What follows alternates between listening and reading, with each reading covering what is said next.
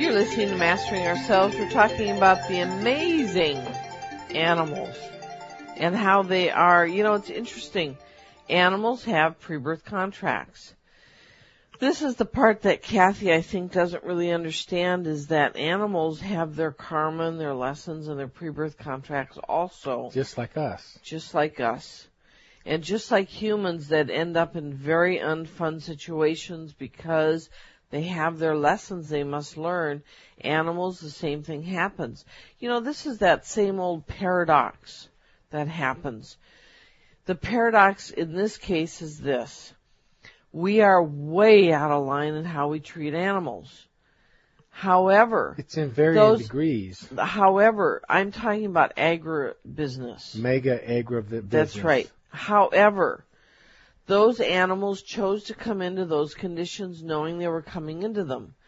And for whatever reasons, whether that they decided to learn do their karma quickly, whether they decided they wanted to serve and they were willing to endure that, whatever it was, years ago, I was around uh, a number of trance channels, and one of them was Leviticus, who channeled through my ex-husband, and I had found out how they treat uh, cows to produce veal, and I was horrified you know, those little cows are, you know, put into a room, a little cage that they can't move in. Completely unnatural. Complete, they're loaded with antibiotics. They don't live very long and then they're killed and they move on. And I made a stand right then and there that I would never touch veal again.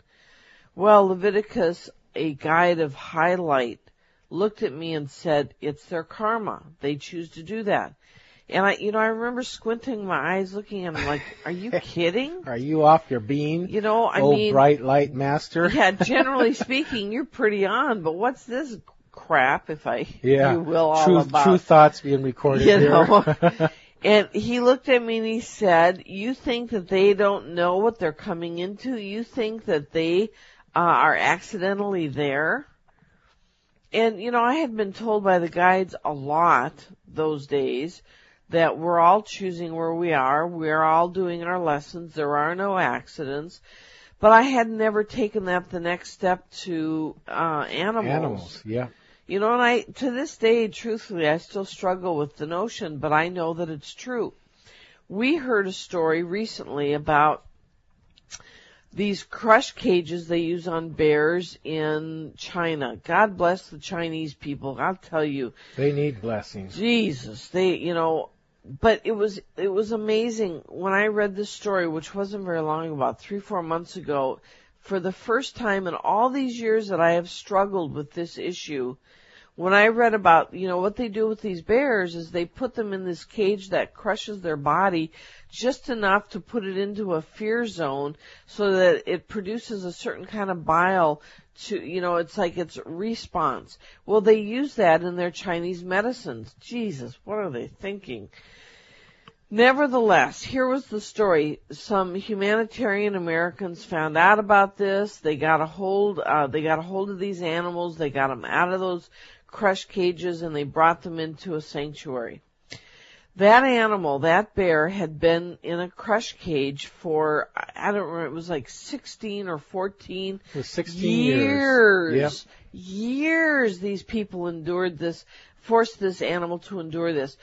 But in the moment that I was uh, aware of this and reading the story and aware of this bear, all of a sudden his spirit came to me and showed me how he was born knowing that that would happen, that he wanted to give that to humanity.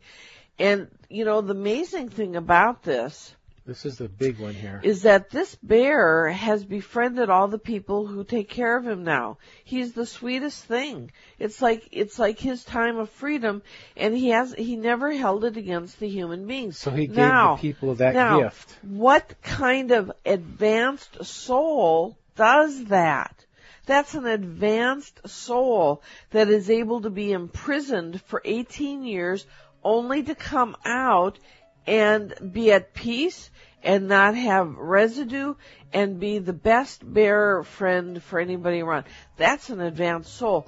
And I finally got respect and understanding that these bears, these animals are choosing this. On the flip side, we have no right to do that to them.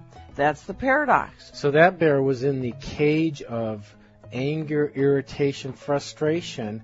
He must have trans, uh, transformed his anger issues. So he came out and, and he was a friend and forgiving even though he had been severely violated. So that was his lessons. On the flip side, we have no right to do that.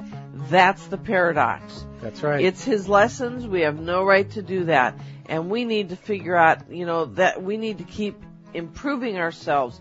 You're listening to Mastering Ourselves, a place to find sound answers to life's tough questions.